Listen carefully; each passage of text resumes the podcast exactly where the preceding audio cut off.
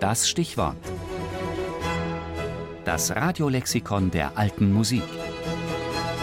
Jeden Sonntag im Tafelkonfekt. Rifkin Joshua, geboren am 22. April 1944 in New York, Dirigent, Pianist und Musikwissenschaftler.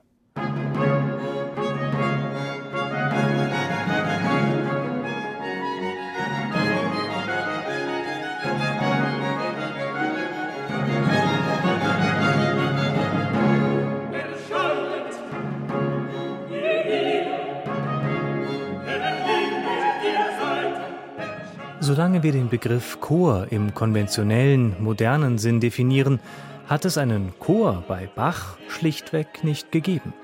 Mit diesem Satz hat Joshua Rifkin 1981 ein Erdbeben in der Fachwelt ausgelöst. Seine These? Bach besetzte seine Chöre in Kantaten und Passionen mit einem Sänger pro Stimme.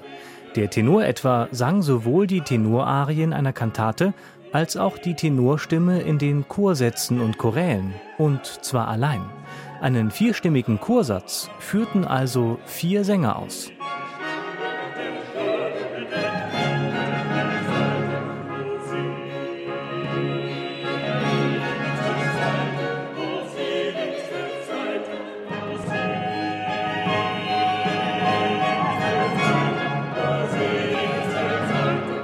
Über diese These ist ein heftiger Streit entbrannt, der bis heute andauert.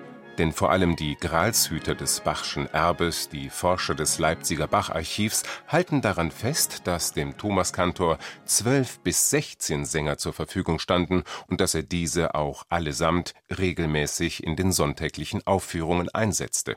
Das erhaltene Stimmenmaterial und eine unvoreingenommene Deutung der Quellen sprechen eher für Rifkin.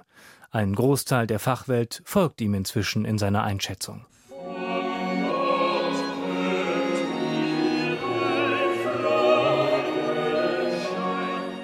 Bachs Musik spielt nicht nur in den Forschungen von Joshua Rifkin eine große Rolle, sondern auch in seiner Tätigkeit als ausübender Musiker.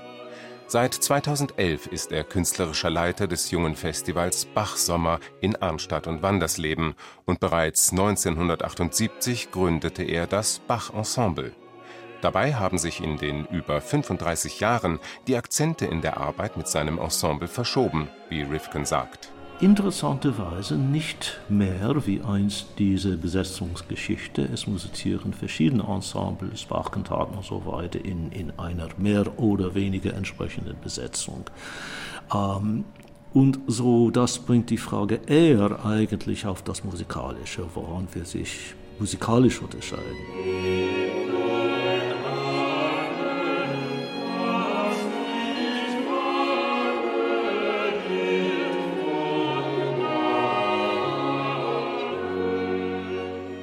Rifkins Leidenschaft für Bach und die alte Musik ist aber nur eine Facette seiner Künstlerpersönlichkeit.